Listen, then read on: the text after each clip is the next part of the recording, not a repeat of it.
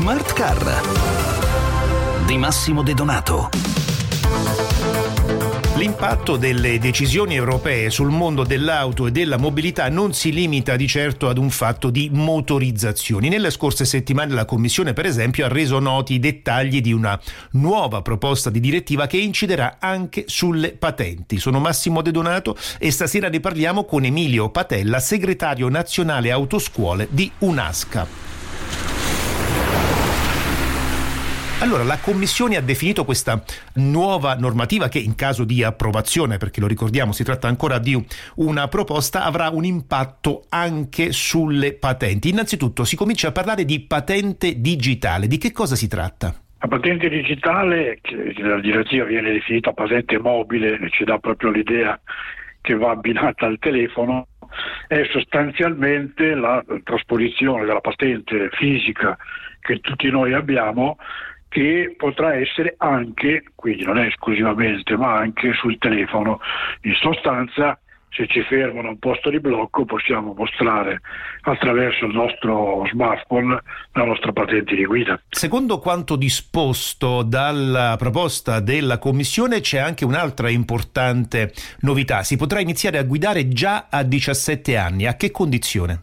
Allora, l'idea della direttiva è quella di armonizzare i vari paesi. Ci sono già alcuni paesi, tra cui anche l'Italia, che hanno la cosiddetta guida accompagnata, infatti nella direttiva viene chiamata proprio in questo modo. Si tratta, beh, cominciamo a dire per non creare confusione, l'età per guidare l'auto sarà sempre 18 anni, quindi la patente B di 18 anni, però sarà possibile anticipare a 17 gli esami per il conseguimento della patente e in quell'intervallo che va dal conseguimento della patente ai 18 anni si potrà guidare solo se accompagnati da un adulto che ha la patente da almeno 5 anni, non ha avuto infrazioni e così via. L'idea è quella di far fare al neopatentato oltre agli esami e alla formazione, un periodo di rodaggio, mm. chiamiamolo in questo modo, accompagnato da qualcuno prima di mettersi in macchina da solo all'età di 18 anni. Però si tratta di un processo che in Italia conosciamo già quindi abbastanza bene, non ci saranno grandi novità per il nostro paese sostanzialmente. Sì, allora ogni Stato poi potrà adattare, la novità potrebbe essere rispetto all'Italia di rendere il percorso più semplice, perché certo. da noi c'è già questa procedura, però la possono fare solo quelli che hanno già la patente della moto, la patente ah, A1. Ecco. Certo. Qui invece si potrà saltare direttamente.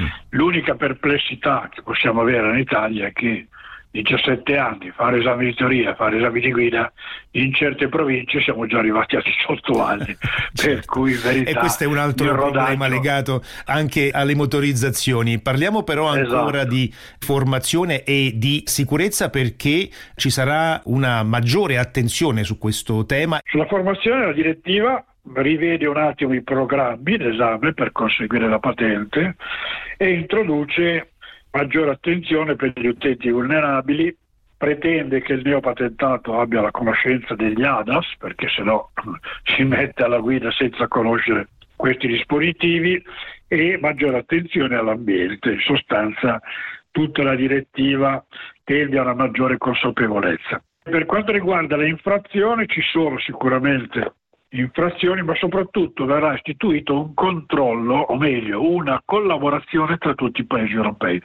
Oggi noi abbiamo la situazione un po' buffa che io potrei essere interdetto alla guida in Italia temporaneamente o in maniera definitiva, ma avere ancora fisicamente in mano la patente, con quella patente vado in Germania e guido.